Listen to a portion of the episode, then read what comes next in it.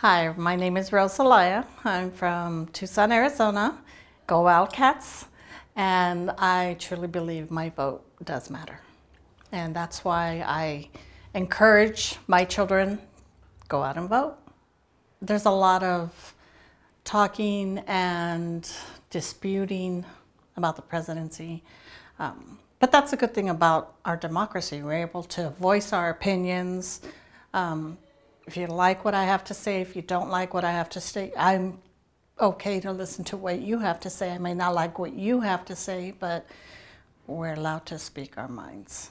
I guess after the shooting of Gabby Gifford in Tucson, um, got me thinking a lot about gun control and how it affects my children, and then school shootings. And I think that motivated me a lot to um, attend more seminars, give my op- opinion. We have uh, people coming door to door who are asking opinions about gun control.